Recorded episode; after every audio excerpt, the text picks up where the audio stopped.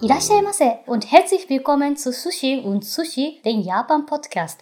Mein Name ist Haruka, sein Name ist Andy. Das ist Sushi und Sushi, weil heute sprechen wir durchaus über japanisches was? Essen. Ja, Es geht heute um Essen. Das hatten wir schon öfter. Der geneigte Sushi- und Bratwursthörer fragt sich jetzt schon wieder Essen. Aber nein, heute geht es konkret darum, wie schafft man es denn in Deutschland mit der hier doch durchaus sehr eingeschränkten Auswahl an japanischen oder sagen wir mal sogar insgesamt asiatischen Zutaten, möglichst authentisch japanisch zu kochen. Da ist Haruka so in gewisser Weise eine ausgewiesene Expertin, weil sie musste ja durch diesen schmerzhaften Prozess gehen, hat sich auch so einige, sagen wir mal, Speziallösungen oder Geheimzutaten ausdenken müssen, um hier halt so ein bisschen, naja, sagen wir mal, ähm, mit den Einschränkungen leben zu lernen, weil Essen spielt eine sehr große Rolle für Japaner und das soll heute so ein bisschen unser Thema sein. Wenn es dir recht ist, würde ich starten mit Grundzutaten. Ja. Also was sind denn so die ähm, 0815-Geschichten, die man in der japanischen Küche braucht? Das hatten wir schon mal so ein bisschen in, unsere, in unseren ersten drei Folgen gestirn ähm, zum Essen in Japan generell. Aber jetzt eben nochmal unter dem Aspekt, wo kriegt man sie denn auch her? Hm? okay. Äh, japanische Grundzutaten, da kann ich äh, gleich drei Zutaten nen- nennen. Das erste ist natürlich Sojasauce, wie man alle kennt, das ist so berühmt. Äh, die äh, zweites, das ist äh, Dashi-Brühe.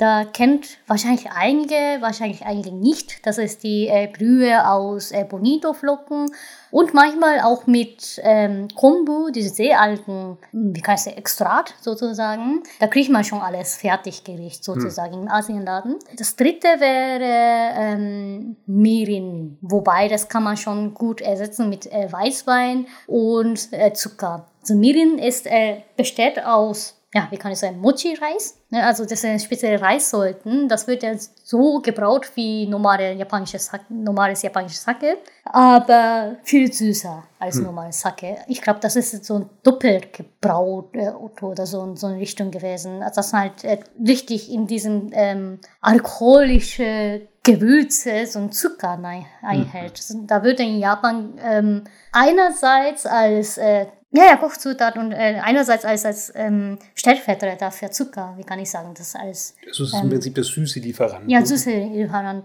benutzt. Andererseits wird es dann quasi wie halt europäische Küche, wie Weißwein. Das äh, Weißwein äh, tut man halt manchmal dazu oder Rotwein auch, um den Geschmack von Fleisch, Fisch, also zu, zu starken Geschmack von Fleisch und Fisch, Fische zu verbilden. So benutzt man auch in Mirin. Also wenn man diese drei Zutaten hat, kann man eigentlich fast alles machen. Also kann ich sagen, ja? Also kann Ja, ich dann. das sind so die, die Ja. Grundgeschmacksträge in Ja. dem japanischen Essen. Ja, und witzigerweise Sojasauce, das sollte man jetzt ja meinen, na perfekt, äh, gibt ja überall Kikoman und es ist ja sogar japanisch wunderbar. Aber der Gag ist, ähm, das kaufst du ja, wenn möglich, nicht. Wobei, ja, also Kikoman finde ich gar nicht schlecht, aber manche, also bei, bei dem Kikoman, wenn man im Supermarkt kauft, das ist dann aus Amerika, das ist made in USA sozusagen. Da macht das schon ein bisschen Unterschied, macht dann vom Geschmack her ein bisschen, das ist jetzt zu dünn für mich auf jeden Fall. Äh, was mein, also ehemaliger Chef, sage ich mal so, ich habe in einem japanischen Restaurant in Deutschland gearbeitet. Was der Chef gemacht hat, also der Chefkoch sozusagen, äh, der hat äh, diese Kikoman Sojasauce gehabt und Mirin, ne, was ich dann gesagt habe, diese süße Sake. Ähm, wie viel was? Also drei Sojasauce und ein Mirin war es, glaube ich. Verhältnis 3 zu 1. 3 zu 1, genau. Äh, und in einem Topf, also Riesentopf, ähm, hinzugefügt und richtig lang gekocht, dass er abdünstet alles. Da hat er so, so einen, äh, mit Anführungszeichen, richtigen Sojasauce-Geschmack. Ein, ein Sojasaucenkonzentrat. Ja, wahrscheinlich kann man sagen. Aber ähm, also nicht so wahnsinnig stark. Ne? Also, also für uns ist es normale Sojasauce gewesen. Ne? Also ich habe ja keine Vorbehalte, wie ich dann dort, äh, damals, wie ich dann dort äh, gearbeitet habe, das halt mal äh, geschmeckt habe, Sojasauce. Ich fand es ganz normal, Sojasauce. War das dann auch die Sojasauce, die ihr an die Tische gestellt? Ja, richtig. Ah, okay, krass. Genau, Weil das ja, ja. in normalen Kikoman-Fläschchen waren. Sie haben ja umgefüllt. Ja, extra. Ja, und weil wir jetzt aber dem, der, authentischen japanischen Küche nachspüren wollen, also gut, es wäre ja eine Möglichkeit, eben die Kikoman-Sojasauce einfach sehr aufwendig ähm, zu veredeln. Ich meine, du würdest wahrscheinlich großzügigerweise auch sagen, man kann es auch einfach so benutzen. Aber Kann was ist denn dann ein echter Ersatz? Ich kaufe mir immer, äh, wie heißt der? Also auf jeden Fall schaue ich mal, ob das aus Japan kommt. Ja, manche Yamasa heißt die Marke. Die kommt auf jeden Fall aus Japan. Es gibt noch andere. Äh, Marukin war es, glaube ich, diese auch schon ne? Marukin heißt der. In Indonesien zum Beispiel. Äh, es ist eigentlich billiger als äh, Kikoman und das schmeckt noch intensiver. Ja, das ist eh gut, dass du es ansprichst, um das einfach mal auch ganz von Anfang an klar zu erwähnen. Also Goetia hat da ja viel leichter gemacht, ne? Ja. Ich weiß nicht, wie bekannt es ist. Ähm, mittlerweile wahrscheinlich doch bekannter. Ähm, wir haben es vor einigen Jahren entdeckt, ähm, eben als Teil von vielen Karstadts, also von dieser Kaufhauskette. Und da gibt es jetzt ja immer wieder diese, diese ich sage jetzt mal ganz rassistisch, Asia-Kaufhäuser, ne? aber es trifft schon zu. Da ist ja, Ja, wirklich aus, aus sämtlichen asiatischen Ländern gibt es ja Fertiggerichte, Würzmittel etc. Und da kriegt man schon mal ziemlich viele japanische Grundzutaten her. Und halt auch authentische japanische Sojasauce. Hm? Ja, also da muss man, also ich schaue immer, ob das wirklich Made in Japan ist. Da steht ja alles bei, bei dem allen Produkt, wo, woher das kommt. Äh, da könnt ihr mal gucken, wie das bei Kikoman ist. Also gibt es ja halt ein Kikoman, ähm, was nur in Japan gibt, ne? Also so ein, so ein edel Kikoman Sojasauce. Das finde ich auch ziemlich lecker bei Sojasauce. Aber ja, genau, die aus USA finde ich tatsächlich nicht so wahnsinnig toll. Das ist eh ein ganz guter. Tipp ähm, generell. Also, wo ich auch sehr überrascht war, muss ich ehrlich sagen, du findest bei GoAsia ohne Ende Produkte von japanischen Firmen. Die sind auch komplett japanisch beschriftet und kommen aber gar nicht aus Japan. Das sehe ich Nee. immer wieder. Egal ob Süßigkeiten, ob wirklich so Grundzutaten oder so. Das gibt es ganz oft. Das sind dann wohl irgendwelche ausländischen Dependancen von diesen japanischen Firmen, die halt Ja. dann auch in, im Ausland produzieren. Und es ist unterschiedlich. Also manchen Sachen vertraust du dir ja. Ne? Du hast ja erst heute irgendwie so Torigara Soup, also so Hühnerbrühe Hühnerbrühe, ja. aus Thailand gekauft von einer japanischen Firma, die halt dann da in Thailand produziert. Von Ajinomoto. Also das Hat's kann man, ja, ne? kann man nicht so einfach sagen. Es Ja. gibt da sicher auch einen Haufen Produkte, ähm, die sind total gut und Mhm. ähm, von, von vergleichbarer oder, oder identischer Qualität wie die japanischen Produkte. Aber es kann halt auch sein, dass man was kauft. Also Pocky zum Beispiel, das habe ich schon oft die Erfahrung gemacht als, als alte Süßwarenliebhaber. Mhm. Du kriegst ja ohne Ende Pocky, ne? wer das nicht kennt. Ähm, in Deutschland ist das quasi Mikado? Mikado von, ich glaube, von The Boy Killer ähm, ist das quasi hier vertrieben. Und das ist so die, die prototypische ähm, japanische Süßigkeit Nummer eins. Also so Gebäckstangen, im Prinzip wie Salzstangen bei uns, aber eben nicht mit Laugenteig, die mit allen möglichen Arten von Schokolade überzogen sind. Und die werden wohl größtenteils, jetzt lüge ich wahrscheinlich, ich glaube auch Thailand, kann das sein? Äh, bei Mikado ist in Deutschland gemacht, Nee, aber was wir dann, Pocky. genau, Pocky in Goesia finden, das ist aus Thailand. Thailand, genau. Also Ja. die schauen von der Packung her nahezu identisch aus wie die japanischen, wobei, wenn man genauer hinschaut, dann sieht man schon auch ein paar Schriftzeichen, die man nicht erkennt als ähm, Japan-Experte, sage ich jetzt mal ganz dumm. Ähm, und die sind durchaus sehr anders. Also die schmecken schon Mhm. Nicht so. so gut wie die, wie die japanische Variante für mich. Hast du schon mal probiert? Ja, ja, Ah, klar, okay. weil ich früher halt gedacht habe, geil, es gibt hier Pocky. Oh. Ich habe einfach nur die Vorderseite gesehen, habe gesehen, da sind noch ein paar Hiragana und Kanji drauf, wird schon passen, habe es gekauft.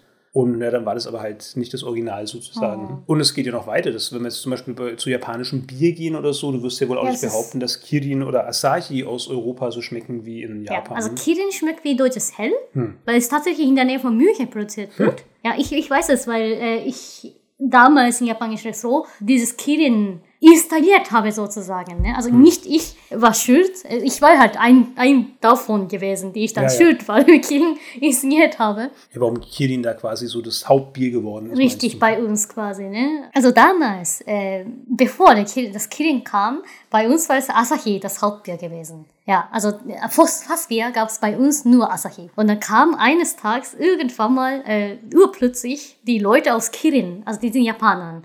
Ich habe ja bedient. Und sie haben irgendwie gemeint, ja okay, wir sind ja von dem, äh, aus, aus München gekommen, ähm, wir verkaufen jetzt Kirin als so Hauptfassbier in verschiedenen asiatischen Restaurants und wir haben das und das und das und das Angebot. Kannst du ja bitte deinen Chef äh, binden, dass, dass wir dann mit ihm sprechen können und so, ne? Ja, äh, ich bin eh also muss ich sagen, ich bin eh Kirin-Fan. aus- Also auch wenn ich in Japan, wie ich in Japan war, war ich ja von Anfang an Kirin-Fan gew gew gewesen.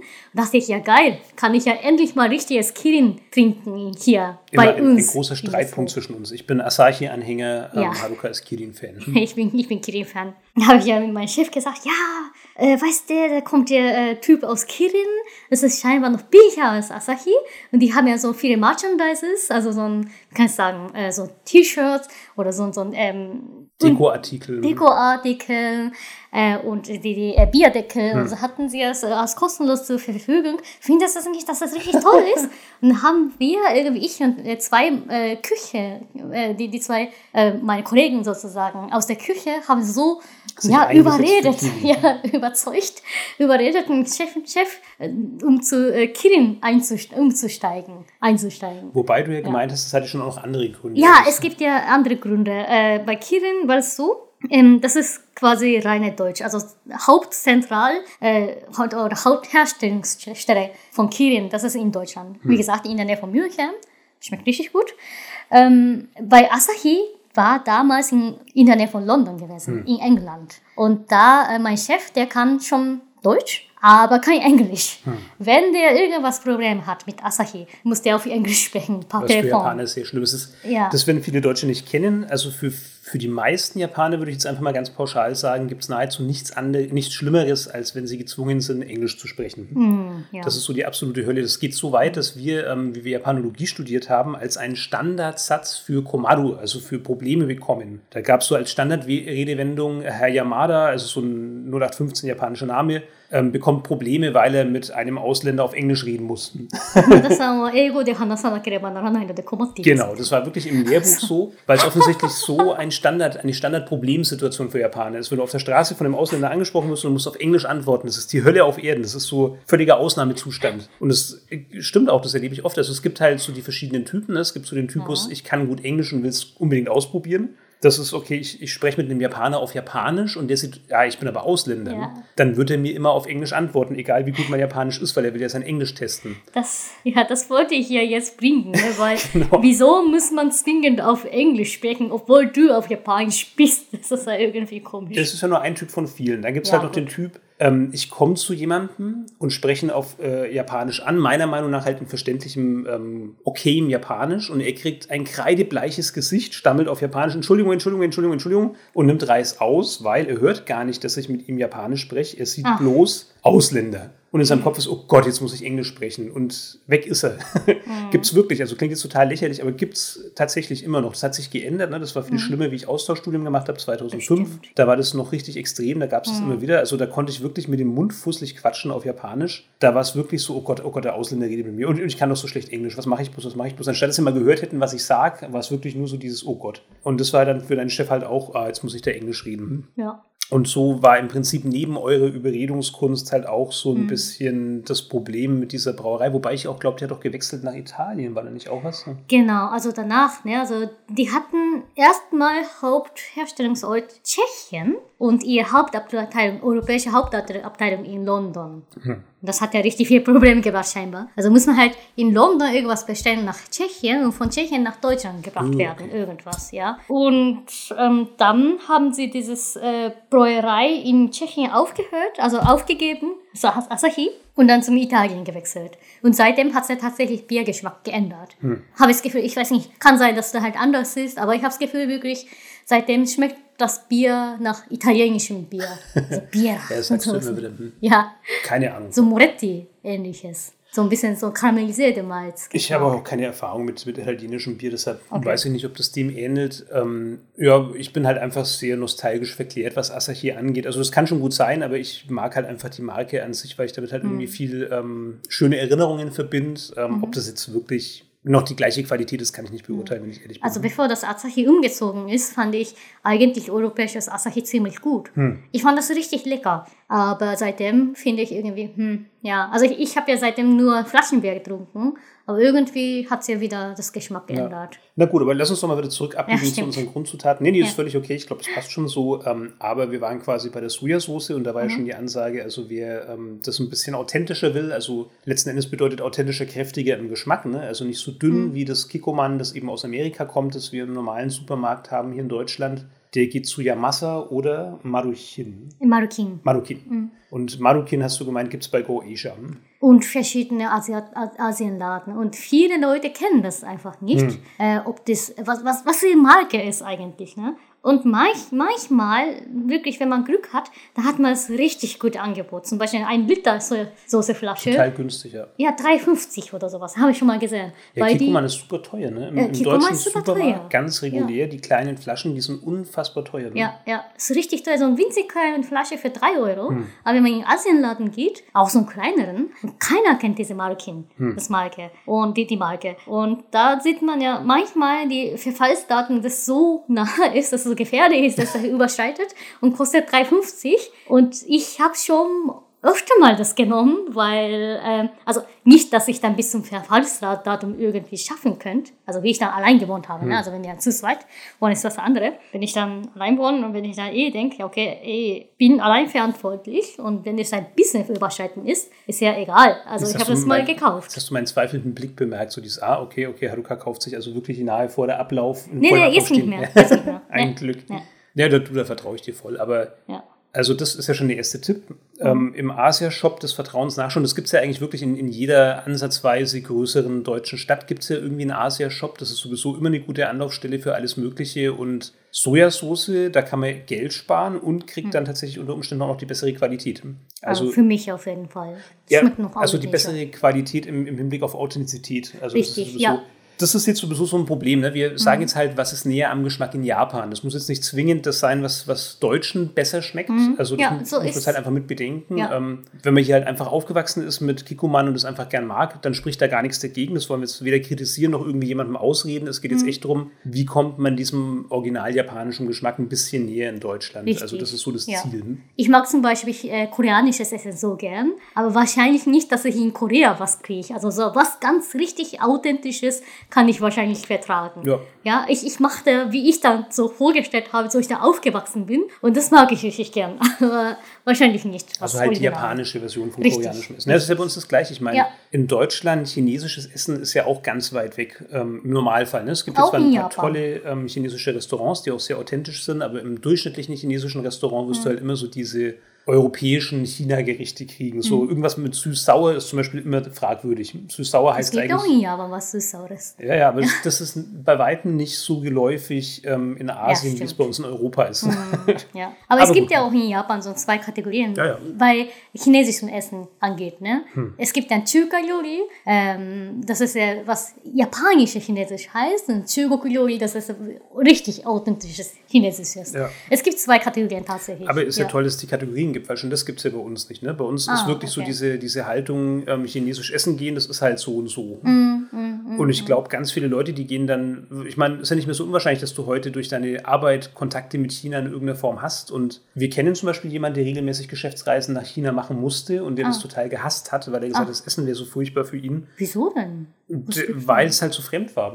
Aber gut, zurück zum Thema. Wobei, es ist ja schon alles verwandt, so ist es ja gar nicht. Ähm, wir waren jetzt bei ähm, Sojasauce, jetzt gehen wir doch mal weiter zu Dashi. Bei Dashi, äh, ich muss zugeben, ich habe auf mein Leben nur ganz selten richtige Dashi genommen. Also richtige Dashi meine ich, dass man tatsächlich von Bonito-Flocken und mit äh, Kombu, ne? also mit, mit ähm, Algen, selber dieses Dashi-Brühe rausnimmt. Das ist tatsächlich ähm, richtige Dashi. Ich hatte bisher auf mein Leben ganz selten die Chance, das zu machen. Einerseits, dass es in Deutschland so teuer ist.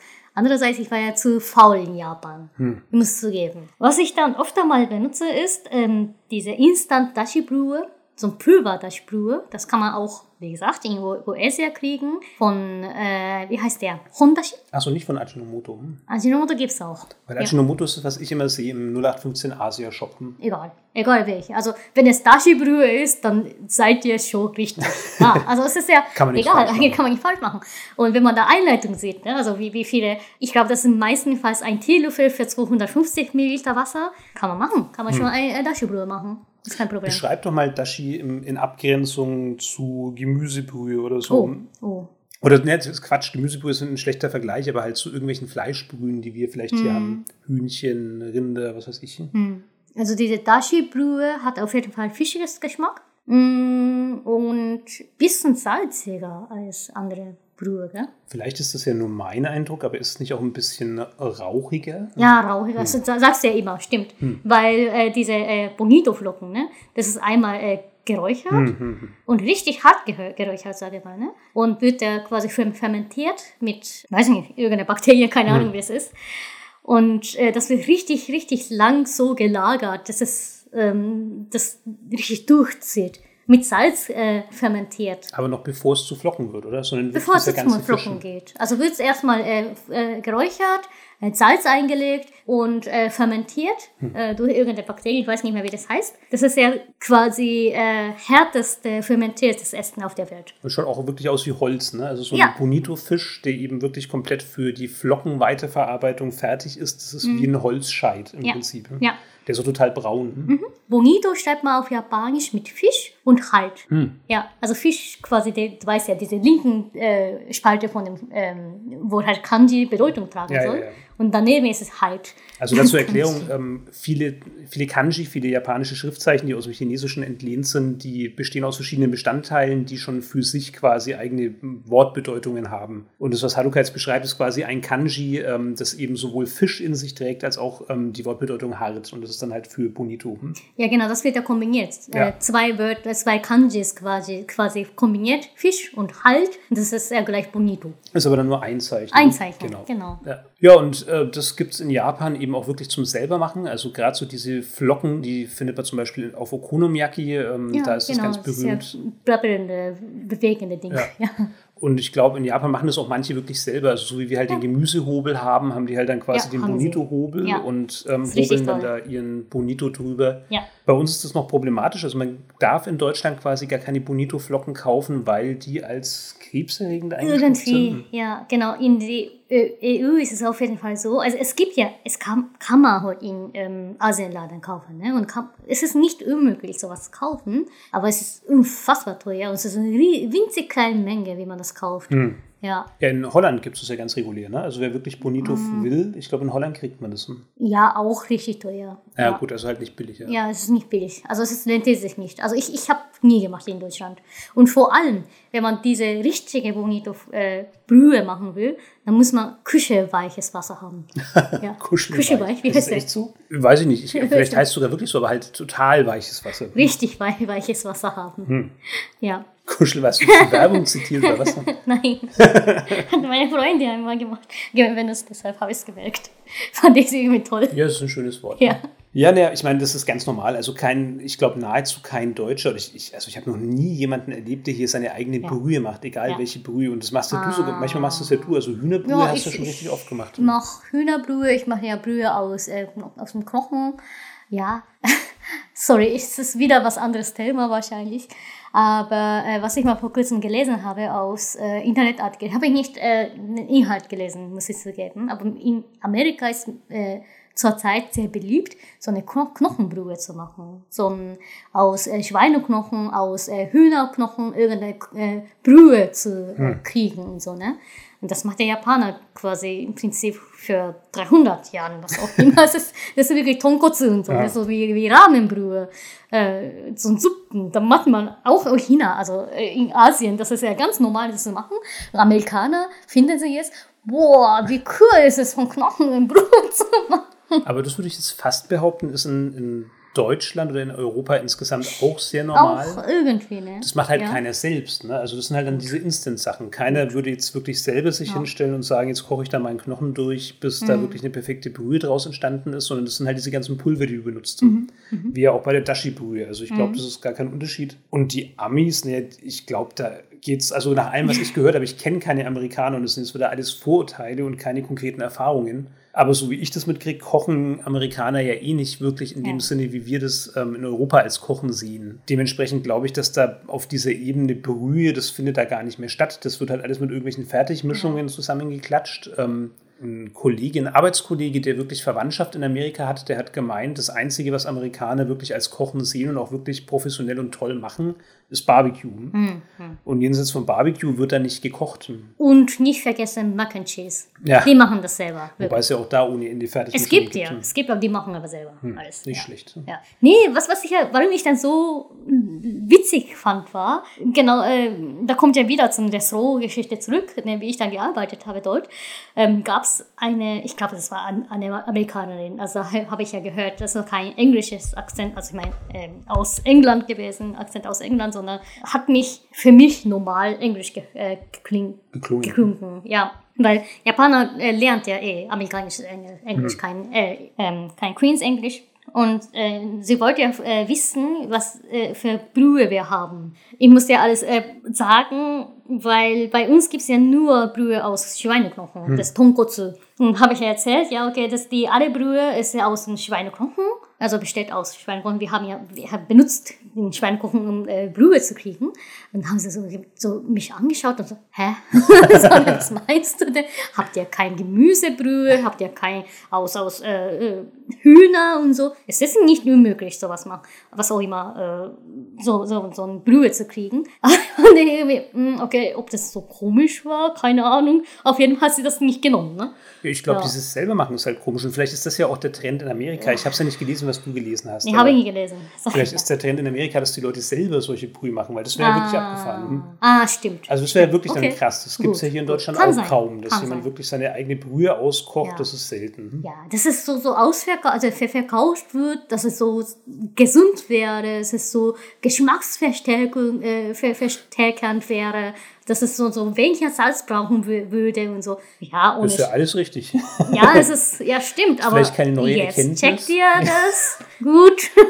Ja, du darfst da nicht zu viel erwarten, Haruka. Also die wenigsten Länder auf der Welt haben diese reiche ähm, Tradition mit Speis und Trank, die, die Japan eben hat. Ähm, und Wobei Europäer mehr checkt ja auch. Ja, aber ich würde Amerika schon als das prototypische Land für, für Fertig- und Industrienahrung mhm. sehen und so. Also ich glaube, da ja. gibt es nahezu kein Land, das sich so weit von wirklichem Kochen entfernt hat. Mhm. Ja. Wobei, da müssen wir uns auch nicht auf die Schulter klopfen. Aber mhm. ich versuche einfach nochmal den, den Bogen zu unseren Grundzutaten zurückzuschlagen und das dann auch abzuschließen. Also wer Dashi will, der sollte auch keinerlei Probleme haben, kriegt man in jedem im Asialaden mhm. ähm, und natürlich auch in Goesha. Wir werden Goesha heute oft erwähnen. Wir kriegen definitiv kein Geld von denen oder so oder wollen die auch nicht bewerben, aber. Das wäre toll. Ja, stimmt. Nee, ich, ich brauche kein Geld. Ich brauche von, von denen ein äh, Produkt und dann will ich dann so Werbung machen. ja. Na, wir sind da wirklich begeisterte Kunden, weil das gab es halt davor so nicht. Ne? Das, ist, ähm, das ist jetzt ein bisschen unfair, aber viele Asia-Shops haben halt so dieses leichte, shady, schmutzige mhm. Dingen irgendwie. Ja. Also was wir halt total hassen, ist, wenn dann da irgendwelche Räucherstäbchen 24 Stunden ja, lang vor sich genau. hin glimmen ah. und du kaufst einen Beutel Reis und der schmeckt halt wirklich dann nach, nach irgendwie Rauch oder nach ja. irgendwelchen Räucheraromen oder so. Ja, und nee, ist nicht schön. Gemüse, das halt dann wirklich schon gammelt oder so. Ja. Es gibt definitiv ohne Ende richtig tolle Asia-Shops, mhm. gar keine Frage. Da gibt es mit Sicherheit ohne Ende tolle Geheimtipps, die man halt nicht so ohne weiteres kennt. Das ist aber halt total regional abhängig. Ne? Also da muss man halt einfach Glück haben. Und mit Go Asia gibt es jetzt halt in Deutschland zum ersten Mal, zumindest unsere unseres Wissens nach, wenn da jemand was kennt, dann gerne mhm. Infos an uns, weil das äh, ist wirklich, glaube ich, gerade im Interesse von Haruka, wenn es da ja, weitere ja, Bezugsquellen gibt. Ja, also was ich ja richtig vermisst habe, war wirklich so ein Riesenladen, die aufgeräumte Laden, wo halt richtig hygienisch aussieht, mhm. einmal so. Und keine diese komische, wie du schon gesagt hast, Aromen äh, aus, aus Holz, äh, äh, Rauchstäbchen, Räucherstäbchen. Und, so. Äh, und das halt äh, die Verfallsdatum irgendwie schon zwei Jahre lang äh, überschritten Konflikten sowas auch immer. Das hatte ich ja tatsächlich. Ja, ne? Also es ist richtig äh, oft einen Fall gehabt. Wobei, wo ich jetzt wohne, ähm, da kriege ich schon sehr vieles, was Gutes. Ja, wir haben ja auch so einen kleinen Asia-Shop um die Ecke, ja. der ist nicht weit weg. Mhm. Der hat jetzt aber auch keine mega Auswahl. Ne? Das ist nee. schon sehr beschränkt. Mhm. Ähm, aber aber bin ich schon zufrieden wert. damit, ja. Und wir haben sogar diesen Supermarkt, wo wir zwar ein bisschen Stimmt. fahren müssen, aber der ist schon nicht schlecht. Ne? Ja. Wir haben so einen Asia-Supermarkt, der ist dann mit dem Auto leichter zu erreichen, da mhm. könnte man auch hinlaufen, aber das ist dann Das ist ja eher für Großhandel gedacht. Ist, ne? ja. ja, genau. Also insofern Go Asia, das ist halt einfach unser Tipp, weil das ist halt einfach ein normaler Supermarkt. Ne? Das ist eben ein Geschäft, wo du halt darauf vertrauen kannst, dass du keinen abgelaufenen Schrott kriegst oder kein gammeliges Gemüse oder so. Mhm. Und ähm, deshalb ist ja. das halt einfach eine, eine, tolle Neuerung, ist falsch, weil den gibt es ja auch schon seit Jahren. Aber auf jeden Fall ein guter Tipp, wenn man sich toll mhm. eindecken will mit ähm, ja. japanischen Essenszutaten oder so. Hm? Genau, das ist ja genau, was ich dann vermisst habe, wie ich dann in äh, Holland gereist habe. Da habe ich zum ersten Mal dieses Konzept gesehen Ja. und ich war so schockiert in Holland, war ich so auch begeistert. Ne? Wow, cool. Genau sowas hätte ich gern. Ja, das zur Erklärung. Haruka redet gerade von Amazing Oriental. Ne? Also Holland hat ja traditionell sowieso viel mehr Verflechtungen mit Asien, äh, auch gerade mit Japan. Ne? Also Holländer waren ja in der Edo-Ära das einzige ähm, europäische Volk, das eben Handel treiben durfte Mhm. mit Japan. Und die haben ja viel importiert nach Europa und haben seitdem halt auch so eine große Handelskultur, die eben nicht nur mit Japan besteht, sondern halt auch mit anderen asiatischen Ländern. Und da kriegst du halt relativ problemlos alles. Ne? Also in Holland, da gibt es wirklich schon längst, also schon weit vor Goetia gab es da diese ganz normalen Asia-Supermärkte. Und die waren halt schon immer viel besser ausgestattet. Da hast du halt viel mehr verschiedene Sachen gekriegt, auch speziellere Dinge, die du hier in Deutschland ganz schlecht kriegst. Zu recht okayen Preisen ne, für Europa halt. Ne? Weil klar, asiatische Sachen, die halt importiert werden, die sind hier natürlich teuer, das ist ja klar. Da muss dann viel Zoll drauf und so weiter und so fort. Aber da kriegst du halt größere Auswahl und du hast halt auch so schon lange dieses normale Supermarktprinzip.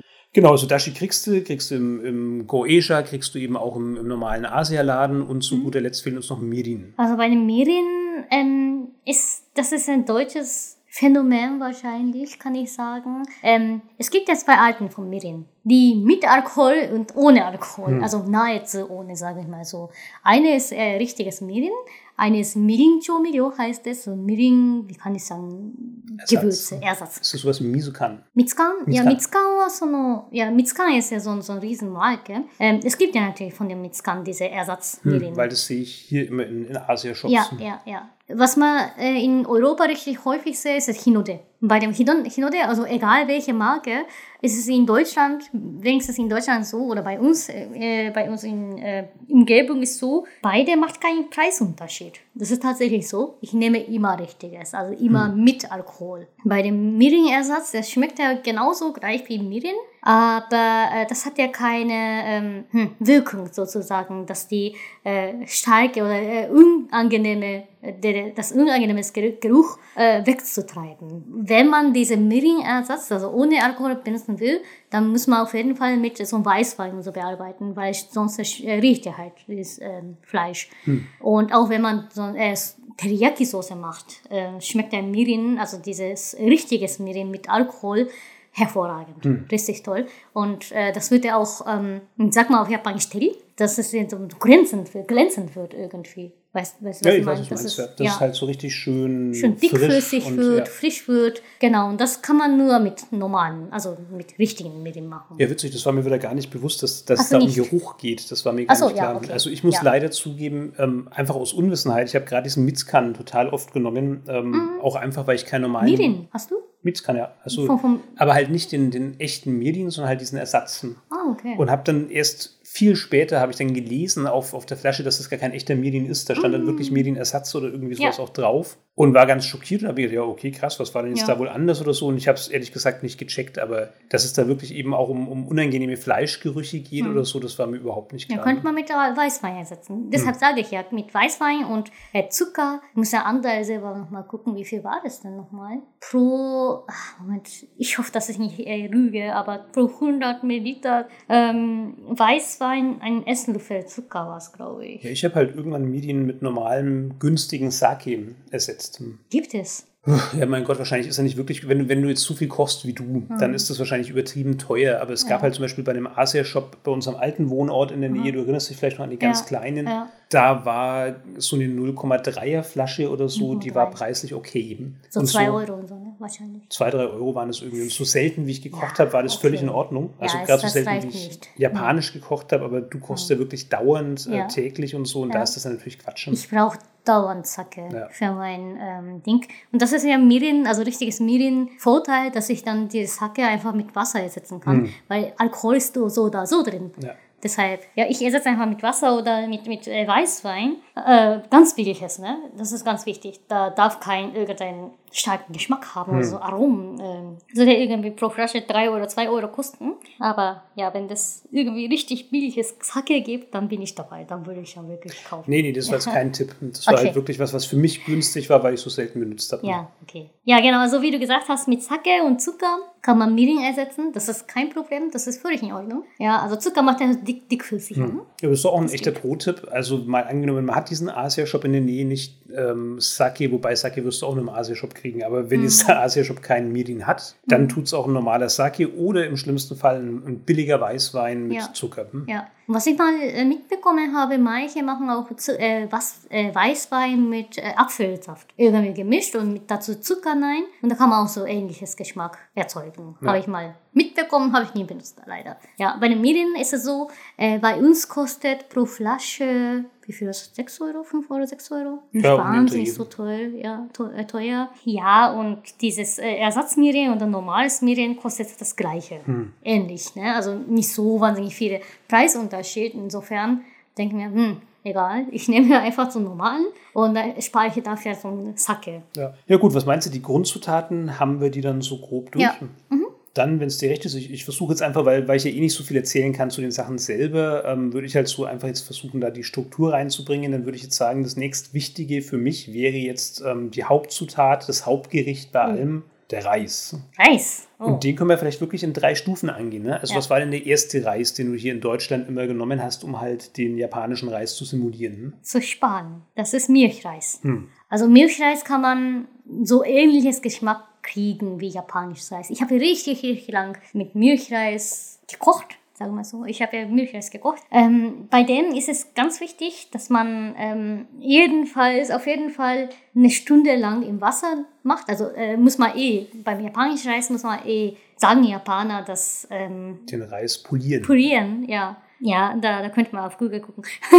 Entschuldigung. Ja, das ist halt irgendwie zu kompliziert, das zu erzählen. Ne? Also da nee, nee, erzähl es ruhig, weil das ist ja Echt? wirklich ähm, fast eine der wichtigsten Sachen überhaupt. Also wie Echt? deutsche Reis kochen. Also ich glaube, was jeder kennt, der schon mal mhm. bei einem japanischen Restaurant war, das ist einfach so diese Erfahrung, okay, der Reis schmeckt hier ganz anders als bei mir oh. daheim. Woran liegt es wohl? Und ich meine, klar, heute kannst du im Internet alles nachschauen. Also ja. Ist es nicht so, dass, dass wir da die großen Wahrheiten verkünden, die, die eben keiner sonst weiß. Aber was soll's? Es geht ja heute um Essen und es geht ja heute um japanisch Kochen. Und ich finde schon, dass ein fester Bestandteil davon ist, wie bereitet man denn den Reis hier vor, also oder okay. zu. Ja, könnt ihr mal probieren zu erzählen, auf jeden Fall beim Polieren. Da muss man auf jeden Fall dreimal, wie kann ich sagen? Also einmal Wasser, nein, das ist ja klar. Und einmal mischen und Wasser wegkippen. Also der Gedanke ist, dass man quasi die Rückstände von der Schale entfernt. Ja, ne? das dreimal wiederholen. Ja. Also gut, dreimal Wasser rein, dann einfach mischen und das mhm. Wasser wieder raus. Wieder raus, ja. Und dann? dann merkt man ja, dass es richtig äh, weißes, ja, trübes Wasser rauskommt. Mhm. Ne? Und dann, so wie, ähnlich wie Kneten. Reis, ähm, so wie äh, Brotteig kneten.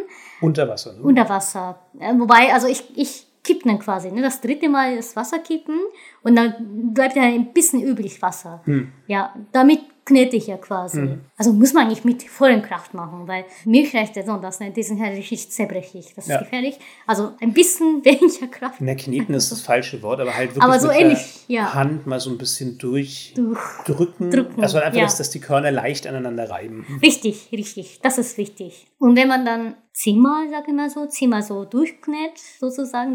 Also wichtig ist, dass die Reiskörner äh, nebeneinander sich so, so poliert tatsächlich. Ja, dass sie halt aneinander reiben und reiben. dadurch quasi die Rückstände von der Schale abgehen. Ja. Da muss man nochmal Wasser reinkippen, also quasi bedecken, mit Wasser bedecken, gut mischen. Dann seht ihr dann, dass das äh, Wasser richtig trüb wird. Ne? Hm. Mit dem äh, weißen, äh, weißes, trübes Wasser kommt, muss man wegkippen und dieses Prozess dreimal wiederholen. Hm bis das Wasser nicht mehr so richtig trüb wird. Ne? Also ich mache da immer äh, dreimal dieses Kneten und äh, wegkippen, nein, das Wasser nein, äh, wieder weg, äh, sag ich mal, dieses äh, Prozess dreimal äh, wiederholen und nochmal Wasser nein geben, also äh, bedeckt, mit dem Wasser bedecken und einmal mischen, da kommt auf jeden Fall richtig viel Weißes drauf. Hm. Also was, äh, das, das Wasser wird richtig trüb, wegkippen, nochmal nein und so zwei, dreimal dieses ähm, Prozess wiederholen, bis das Wasser richtig klar wird. Ne? Ja, du ja. dann der Gag, dass am Schluss eben das Wasser nicht mehr so extrem milchig wird, sondern dass ja. es dann halt wirklich klares Wasser ist und dann ja. ist der Reis bereit zum Kochen. Also ein Stress. Also äh, wenn man das gemacht hat und dann Wasser weggibt hat, am besten auf dem Sieb lassen, hm. das äh, den Reis, bis das Wasser richtig ausgetrocknet ist und dann wieder in den Topf geben, Topf geben und äh, so gewöhnlich Wasser reintun, wie man dann mag. Ja, wobei bei dem Milchreis kann man genauso nehmen, wie man halt normalerweise macht. Ja, wenn man sparen will, ne, sage ich mal so. Wenn man jeden Tag Reis isst, wenn man dann äh, richtig billiges Reis kochen will, kann man so machen. Ähm, und ähm, im Winter auf jeden Fall eine Stunde lang ziehen lassen. Hm. Mit Dashi-Brühe, tatsächlich. Mit dieser Instant-Dashi-Brühe ein bisschen äh, drüber äh, streuen und dann mischen und eine Stunde lang lassen und dann normal kochen. Das- kostet, schmeckt richtig gut. Kennt man hier aus Deutschland schon auch ähnlich. Also zum Okay. Beispiel meine Mutter hat ähm, Reis immer mit Gemüsebrühe gekocht. So ähnlich. Ja, genau. Und so benutzen halt dann viele Japaner Dashi zum Reiskochen. Aber wirklich nur sehr, sehr wenig. Ne? Also wirklich Mm, ein ja, bisschen, streuen, kleines, kleines bisschen. Ja. Ja. Dass das halt allenfalls so ein ganz leichtes, kaum merkliches Aroma hat. Also es soll jetzt definitiv nicht nach Mhm. Mhm. Fisch schmecken, sondern das macht es halt einfach minimal würziger. Ne? Genau, bei dem äh, Milchreis ist das Problem, also Milchreis schmeckt ja wunderbar lecker, aber da hat er wenig äh, Umami als normalen Reis. Ist Von der Süßigkeit her, also von der Süße her, ist das ja komplett äh, völlig in Ordnung, völlig richtig und von der äh, Klebrigkeit, sag ich mal, ne? also wieder halt, wie man dann ihn bei Sushi kennenlernt, ähm, das ist, japanischer Reis ist auf jeden Fall, auf jeden Fall klebrig, so, äh, wenn nicht klebrig, sonst kein, kein gutes Reis. Ja, in Japan. Also das ist bei Milchreis kein Problem, aber nur diese Umami fehlt. Deshalb äh, machen wir halt ein bisschen ähm, Dashi-Brühe drauf äh, und manchmal auch mit ähm, Sesamöl. Ja, schmeckt auch gut. So wie ich den erlebt habe, ähm, auch wenn normalen Reiskocher, was man in Deutschland kriegt, äh, dadurch wird das äh, den Reis richtig gut. Ja, also ich hatte da früher immer einen total billigen ähm, aus einem durchschnittlichen Elektronikmarkt. Ich glaube, ich habe gerade mal 30 Euro dafür ausgegeben und das große Problem war, der Topf war großer Mist. Also bei dem Topf hat sich die Beschichtung gelöst, ähm, aber der Rest war schon in Ordnung, habe ich das Gefühl Das gehabt. Ne? hat, ja, also was ich dann hatte, also ich hatte das ähnliches wie du, ne? Hm. Das habe ich einmal leider kaputt gemacht, wie ich mein Austauschstudium gemacht habe. Also ich habe auf jeden Fall so geerbt sozusagen von meinem ehemal, äh, äh, mein, mein. Deine Vorbewohnerin. Vor, ja, Vorbewohnerin. Reiskocher. Und diesen Reiskocher wird dann quasi Generation nach Generation zu japanischen ähm, Austauschstudenten weitergegeben. Du hast einen kaputt ich habe das kaputt gemacht. Ich habe ja auch mein Fahrrad verloren. Typisch. Das Handy hast du auch kaputt gemacht. Mein Handy habe ich. Nee, ich habe gefragt, ob sie das haben will. okay. Ja, und sie hat, also meine Nach Nachbewohnerin sozusagen, ne? Sie hat gemeint, nee, habe ich, will ich nicht. Und dann hast du es kaputt gemacht. Es ist nicht kaputt. Das Na ist komm, noch da. gib's doch zu. Das ist Nokia-Handy, gell? Okay. Das ist noch da. Echt? Ja. Wo ist denn das? Da. Ja, Wahnsinn. Ja, wir haben das noch. Wir können das noch äh, aufladen, das können wir jetzt noch benutzen. Na, ein Glück. Ja, ja, egal. Und damit, äh, wie ich das erste Mal damit Reis gekocht habe, hat es gar nicht funktioniert. Aber mit diesem ähm, Prinzip sozusagen, dass man halt äh, lang, lange Zeit äh, ziehen lässt. Im Sommer kann man noch weniger, also noch äh, kürzer ziehen lassen. Ne? Kann man halt 30 Minuten äh, lang ziehen lassen. Das ist in Ordnung im Sommer. Im Winter muss man eine Stunde lang auf jeden Fall. Äh, das funktioniert. Ja, das kann man richtig gutes essen. Also gut, gutes, guten Reis essen. Auch wenn es mit Milchreis ist. Ich weiß es gar nicht, wie das heutzutage ist, aber zumindest in meiner Familie war es überhaupt nicht üblich, dass man Reis mit Reiskocher kocht. Also mein, Ja, meine Mutter hat es Koch- immer mit einem ne? Kochtopf gemacht. Ja. Ganz normal und ich weiß nicht, wie das heute so ist. Also in Japan ist ja Reiskocher im Prinzip Grundausstattung für die Ja. Mhm. Küche. Also jede Familie hat eigentlich einen Reiskocher, einfach weil Reis so viel gegessen wird. In. Deutschland vermutlich weniger. Also auch wir haben uns mittlerweile einen japanischen Reiskocher gekauft. Natürlich Mhm. kann man Reis auch anders zubereiten, aber das ist halt wirklich so ein automatisierter Prozess, der ziemlich Mhm. gut funktioniert. Und man hört ja schon, dass Japaner viel mehr Aufwand außenrum betreiben. Mhm. Also gerade so dieses ähm, Vorbereiten vom Reis, das nimmt echt viel Zeit und viel Stress in Anspruch und dadurch ist Ja. natürlich so ein Reiskocher noch eine zusätzliche Erleichterung. ne? Ja, also wie ich dann keinen Reiskocher hatte, habe ich ja mit Tagine Reis gekocht. Stimmt, stimmt, das hast du früher Ja, so gemacht. ja, ne? ich habe ja früher richtig lang tatsächlich. Und bei uns gab es ja kaum Reis. Ne? Bei uns äh, zum, zum Essen gab es kaum Reis, weil es richtig viel aufwendig ist. Aber der, war so gut Es war so lecker, es ist richtig, richtig gut geschmeckt. Habe es so geliebt. Also was ich dann hatte, war kein Induktionsküche, sondern, ähm, wie kann ich sagen, Halogen, Elektro- normale Elekt- Elektroherd. Ähm, bei dem Elektroherd ist äh, mal Vorteil, dass die Hitze so lang bleibt. Also wie ich dann mit dem Elektroherd gemacht habe, Reis gemacht habe, war so. Ich habe, wie viel war das denn? Äh, Reis und mal 1,3 Wasser war Also ich meine nicht Gramm her, sondern von dem, äh, wie kann ich sagen, die Volumen oder Volumen Liter? her, Liter her. Ja, also Reis zum Beispiel, ähm, ich sag mal zwei Portionen Reis, da habe ich ja zwei Portionen Wasser und dazu so knapp ein Portion Wasser reingegeben. Das ist plus So plus 0,6. 0,6 quasi, ja. Ich hoffe, dass ich dann nicht falsch sage. Dann habe ich das gegeben. Und dann ähm, das Wasser, also das äh, Reis äh, kochen lassen, also bis das kochen lässt, also bis es halt gekocht wird, dauert richtig ziemlich lang bei dem E- Elektroherd. Und wenn es richtig kocht, also ich habe ja, ich hatte nur sechs Stufen gehabt, ne? Dann habe ich ja beim ersten Kochen fünf oder sechs gestellt, dass das Wasser richtig heiß wird, dass es richtig schon gekocht wird. Und wenn es gekocht wird, habe ich ähm, fünf Minuten und dann ausgeschaltet. Und dann kocht er halt richtig schon lang, ne? Ah, okay, also von Ja, der, durch die Von der Restwärme hat es dann Restwärme quasi weitergekocht. Gekocht. Da habe ich 15 Minuten gewartet. Also niemals, bitte, ich, ich sag das, niemals den ähm, Deckel aufmachen. Mach das nicht. Nee. Das ist wichtig. Das ist, das ist tatsächlich so. Äh, sag mal ja auf Japanisch, はじめちょろちょろ中パッパ、えっ、と、赤子が泣いても、蓋取るな。Sag mal, ne? Erstmal ganz langsam aufwärmen und dann in der Mitte der Zeit richtig heiß aufwärmen und dann niemals Deckel aufmachen. Niemals, bitte, bitte. Das, das verspricht ich dir. Wer diese Podcast hört, niemals Deckel aufmachen, während Reis kocht. Das sehe, sehe ich richtig vielen deutschen Fehler macht. Weil ich sehe ja, ich habe schon gesagt, ne, bei dem ähm, Biomarkt, wie sie dann diese, diese Kloßreis gemacht haben. Sie haben bestimmt, wie auch damals, Deckel auch gemacht und dann durchgemischten Reis. Nein, Das mach möchte- das nicht. Darf ich das kurz erzählen? Nein, ja, ja, doch, ja. Das, Also man kennt vielleicht mittlerweile den Ebel, ne? der Ebel, dieser Bio-Supermarkt, wo man halt Mittagessen essen kann. Also so aus lecker der Wärme, wie heißt denn das, dieses, diese Wärmebehälter. Und mein Gott, manchmal ist es auch ganz okay, aber im Normalfall okay, ist es ja. schon in eher, äh, ist es eher so eine Art Pampe, die du dir halt dann da rein schlichtest aus viel Gemüse und so. Bestimmt ist es gar nicht so ungesund, aber dieses Warmhaltezeug hat halt immer so den schönen Nebeneffekt, dass du doch eher das Gefühl hast, du isst Babybrei. Und Haruka hatte da ihre erste deutsche Reiserfahrung und das war ein, ein Moment für die Götter. Also ich weiß gar nicht, was es war, Reis und irgendwas so Curry oder sowas, ne? Genau, irgendwie sowas, ja. irgend so eine Art Currysoße mit Reis und ja, also jetzt kennt es ja doch schon jeder so ein bisschen durch den Podcast, aber so habt ihr es noch nicht schimpfen gehört und so lang und so ausdauernd. Also nach jedem Bissen war das ein, ein bissiger Kommentar in Richtung Deutsche und Essen und deutsche Esskultur und vor allem, ist das ernst gemeint? Ist das wirklich Reis? und das verkaufen die so. Das, ich, ich kann da gar nicht drauf beißen. Das ist ja im Prinzip flüssig, das ist ja Matsch. Also ich kann es natürlich jetzt nicht genauso sagen, wie es Hanuka gesagt hat, aber es war wirklich gesagt. nach jedem Bissen war es wirklich so, so das absolute Schimpffeuerwerk. Also das war ein traumatisches Erlebnis und deshalb lasst bloß diesen Deckel drauf. Lasst ihn bloß drauf. Hanuka kommt persönlich Lass zu den euch nach Deckel Hause rein. Und macht euch die Hölle heiß. Also Vorsicht. Also kein Reispampe oder kein Reiskloß machen. Wir machen Reis. Hm. Wir machen tatsächlich so ein, ähnlich wie Sushi-Reis, noch ein bisschen mattiger. Sag mal so, Sushi-Reis ist viel ähm, hälter als normaler Reis, ne? Ja, gut, 15 Minuten warten, bis, nachdem man dann äh, diese Feuer weggemacht hat. Und dann äh, durchmischen. Jetzt dann durchmischen. Jetzt darf man Deckel Jetzt aufmachen. darf man schon. Jetzt darf man Deckel aufmachen und dann durchmischen. 10 Minuten warten. Dann kann man Mit Deckel oder ohne Deckel? Mit. Mit Deckel. Auf jeden Fall. Mit. Ja, musst du sagen, Haruka. Du weißt ja, Mit wie, Deckel. wie deutsche Kochbücher aufgebaut sind. Hier wird alles genau erklärt. Generell mit Deckel. Egal. Also auch mischen mit Deckel. Nein. Achso.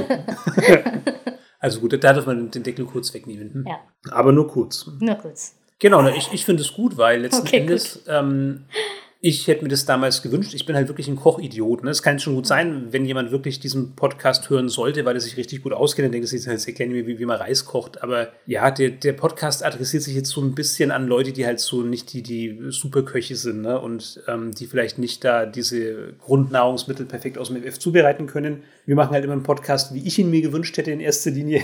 und ich hätte mir es gewünscht, dass mir mal jemand erklärt, wie macht man denn einfach ohne perfektes Equipment ähm, tollen Reis. Ist es natürlich eingeschränkt, weil wir rechnen mit einer Tagine. Das hat jetzt natürlich auch nicht jeder Deutsche Ja, im also Haushalt. manchmal bräuchte man halt mehr Wasser. Ne? Also äh, wenn man dann merkt, okay, es ist das irgendwie zu, zu verbrannt ist und so, Hm. ne? da, da muss man vermeiden. Da muss man aufpassen, dass es nicht verbrannt. Also deshalb sage ich ja, äh, wenn ich mit meinem Tagine mache und mit diesem Elektroherd mache, äh, hat es ja damit richtig gut mit funktioniert. 1,3-fachem Wasser. Ja. Ja, aber äh, manche Sachen, manchen ähm, Deckel hat ja zum Beispiel Loch. Da bräuchte man mehr Wasser natürlich, ne? also logischerweise. Deshalb sage ich ja, macht ihr, wie ihr halt normalerweise macht, aber niemals mischen, während kocht, während der Reis kocht. Ja, stimmt, so dieses Ja. Durchrühren. Ne? Aber, aber, ja, stimmt. Nee, ich habe eins, eine, eine ganz Wichtiges vergessen. Einmal, muss man einmal auf jeden Fall durchholen. Wenn Ach das so, gekocht jetzt doch. ist. Jetzt ja, hast ja, ja, du ja. doch gesagt. Nee, nee, ich, ich habe vergessen. Ich habe so lange nicht mehr gemacht. Ja, wenn es einmal gekocht ist, ne, das Wasser so aufgewärmt ist, einmal gekocht ist, muss man durchmischen. An dem Moment. Also stimmt. gut, jetzt nochmal kurz dann, dass, dass wir wirklich eine logische Abfolge haben. Das heißt, du bringst es zum Kochen. Kochen?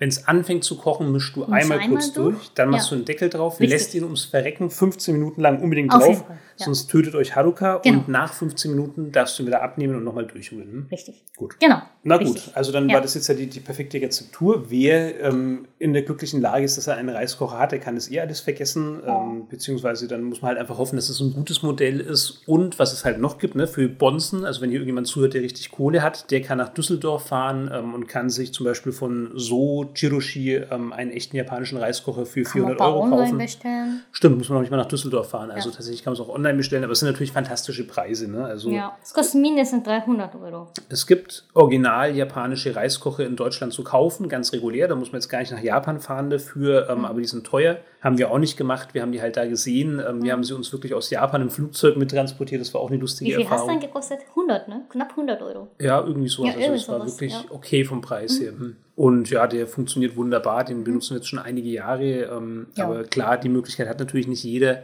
Dementsprechend, wer wirklich was total Tolles will und auch bereit ist, dafür ordentlich Geld auszugeben, der äh, macht es eben über Düsseldorf. Wer sagt, so wichtig ist mir Reis nicht, der macht es einfach mit dem durchschnittlichen handelsüblichen deutschen Modell. Und wer jetzt eben wirklich diesen Sonderweg gehen will, der kann das Tachine-Geheimrezept von Haruka probieren. Und da kann ich mich persönlich dafür verbürgen. Das war bis dato der beste Reis, Ja, das den war ich gegessen habe. Hm. schon, das war schon richtig. Der war wirklich der gut, war ausgezeichnet, wirklich ja. gut, ja. Ja, also äh, wichtig ist, dass die äh, Wasser richtig heiß wird. Ne? Hm. Bei dem äh, Wa- was, äh, Reiskocher funktioniert das nicht. Ich habe schon mal oft rumprobiert mit äh, Reiskocher, genauso wie bei Tagine mach, aber das hatte nie gelungen. Also durch Tagine hat es richtig, richtig, also es war wirklich Beste, Ja. wie ich dann geschafft habe. Also wenn man einen richtigen Reiskocher hat, äh, würde ich schon mal als nächsten Schritt vorschlagen, dass ihr mal so, so ein billiges, äh, billigen Reis, äh, billigen koreanischen Reis aus Amerika kauft. Also da gibt's ja in, bei uns auf jeden Fall in der Nähe ähm, so einen koreanischen Reis für 20 Euro, knapp 20 Euro, ne? Für 10 Kilogramm. Und 10 Kilogramm benutzt man halt nicht so ganz schnell. Ich glaube, einen Monat geht's ja auf jeden Fall. ja. Da hat man schon Vorrat. Das ist tatsächlich ein bisschen anders als Japanischen. Und da muss man tatsächlich aufpassen, wie ich gesagt habe, stundenlang, eine Stunde lang ziehen lassen und ein kleines bisschen mehr Wasser nutzen als japanischen Reis. Wer japanische Reiskocher hat, dann funktioniert richtig gut. Dann schmeckt richtig gut. Hm. Also auch da kurz von mir so als Ergänzung, ähm, ich glaube, die hieß Kimpo Kimpa. oder Kimpa oder sowas. Und es war eine koreanische Reissorte, aber in Amerika angebaut. Äh, aus Kalifornien. Genau. ich, ja. Und die war sehr günstig, also wie gesagt, ich glaube 20 Euro für 10 Kilo, das haut ungefähr hin. Und der war echt gut, also da kann man Mhm. Ja, jetzt absolut nicht motzen. gut Das ist halt schon von, von der Geschmacksintensität viele Stufen über Milchreis. Milchreis hat halt einfach kaum Eigengeschmack, Mhm. kaum Umami und so. Deshalb hat ja auch Haruka schon gesagt, da dann mit Dashi arbeiten, Mhm. braucht man eben für normalen Reis nicht. Also wenn man einen guten Reis hat, dann braucht man da kein Dashi reintun, ne? sondern dann ist der Reis einfach für sich selber richtig aromatisch und lecker. Ja. Und dieser koreanische Reis, der war schon so ein, ein guter Zwischenschritt. Ähm, ich persönlich bin halt doch Reis-Fan. Also tatsächlich, Haruka braucht es gar nicht so sehr, aber ich mag das halt wirklich richtig gern. Und wir sind mittlerweile jetzt bei der nächsten und bei der wahrscheinlich in Deutschland finalen Stufe gela- gelandet. Aber auch da, ne, wenn sich jemand richtig auskennt und da irgendwie noch eine, eine gute Ergänzung hat, bitte gerne ähm, in die Kommentare schreiben. Gerne. Ähm, bei uns ist es jetzt letzten Endes Yuminishki, ne? Richtig. Und den kriegt man eben auch recht leicht in Deutschland. Den gibt es eben auch bei Goetia. Den gibt es aber jetzt zum Beispiel auch bei uns hier beim Asia-Supermarkt um die Ecke. Scheinbar manchmal gibt es nicht. Ich habe nicht gecheckt. Ja, ist Ja, immer- also das ist immer das- unterschiedlich. ist immer die Palette mit den wenigsten Säcken drauf. Und wenn ich das richtig verstehe, ist Yumenishki wirklich so eine der am weitesten verbreiteten Reissorten in Japan. Also wirklich eine Ja, Original. so, so die äh, Kushihikari, ne? Heißt der, diese ähm, Reissorten sozusagen. Also wirklich ein, ein Original, eine Originalart aus Japan, die aber nicht aus Japan kommt für uns hier, sondern die wird eben in Italien angebaut. Ne? Genau. Also das ist im Prinzip bis jetzt das Beste, was wir hierher gekriegt haben, Ja. was halt auch am ähnlichsten ist dem Reis, den du in Japan kriegst. Auch der ist nicht original aus Japan, weil das wäre wahrscheinlich unbezahlbar und Könnte man kaufen in Goesia. Ja. Das geht, das geht. Also was für, kostet das dann wohl? für 5 Kilogramm 20 Euro oder irgendwie für 20, 30 Euro was. Hm, Was meinst du als Experte? Mal ganz ehrlich, meinst du, das lohnt sich oder ist das dann die Ich finde Geschmacksnuance? das schon sehr, sehr lecker. Ich habe schon mal von meinen Großeltern so einen richtigen japanischen äh, Reis bekommen. Ne? So, so, so ein Neureis, sagt man in Japan. Äh, das ist ein Reis von diesem Jahr geerntet wird. Äh, Das habe ich mal bekommen.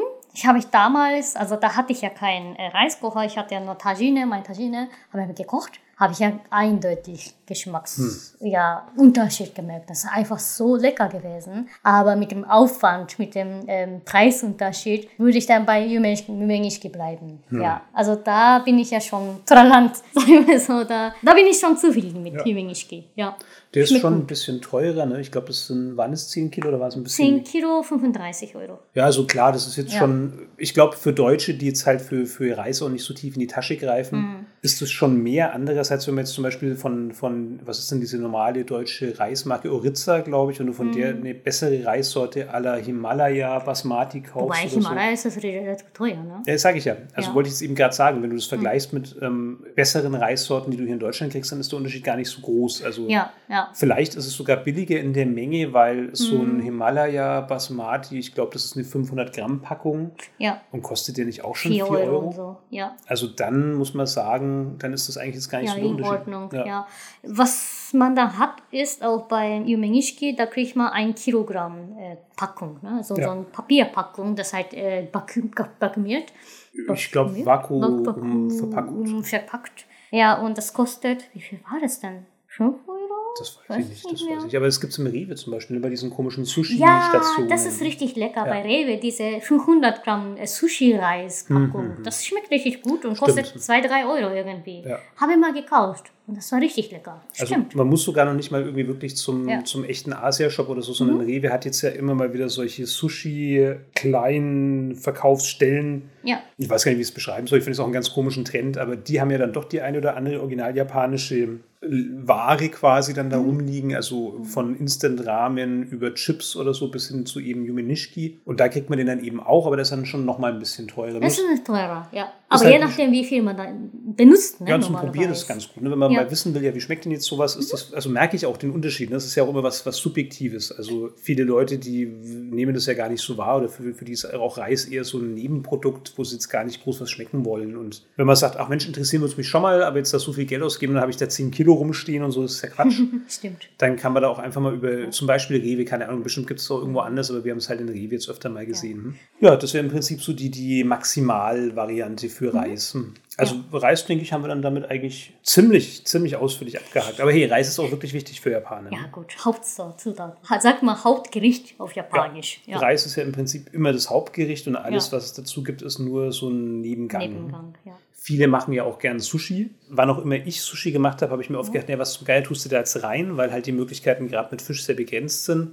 Und da ist ähm, für mich immer so die absolute komfortabelste Lösung, was Fisch angeht, Räucher, Ja, ähm, Lachs. Räucherlachs. Das funktioniert erstaunlich gut. Also ähm, einfach Räucherlachs kaufen. Auch da hängt es natürlich davon ab, was man kauft. Ich persönlich Mhm. bin glühender Verfechter von, ich mache heute lauter Produktwerbung, ist mir auch scheißegal, Friedrichsen. Ach, das ist so gut. Der ist Ja, unendlich ist teuer. cool. Und ich muss leider zugeben, ich weiß jetzt nicht, wie deren Fangbedingungen sind. Hoffentlich ist das jetzt nicht Mhm. der schlimmste Umweltsünder oder der schlimmste ähm, Tierschänder oder so. Das weiß ich leider nicht, muss ich ehrlich zugeben. Aber geschmacklich finde ich den großartig. Hm. Ja. Dabei muss man aufpassen, dass es ohne Dille, Dille Ja, ist. also halt wirklich normale Räucherlachs Ja, ohne normale. irgendwelche Ja. ähm, Würzung. Ah, das ist so gut. Der ist wirklich richtig Ja, lecker und lecker. damit kommt man eben so Lachs-Maki-Sushi oder so schon relativ nah. Ne? Also das passt schon. Ja, das passt. Was immer geht, was man in Deutschland auch sehr leicht produzieren kann, ist halt dieses Om- Omelette, Tamago.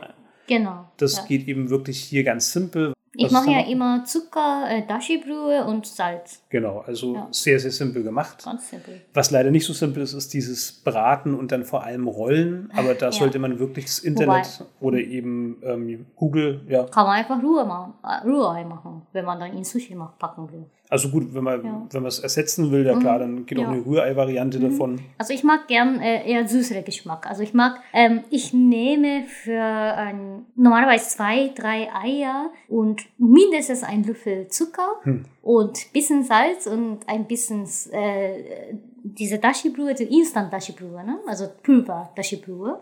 Und dann versuche ich ja immer zu ein bisschen lecken, ob das dann so, also deshalb Bio einnehmen immer.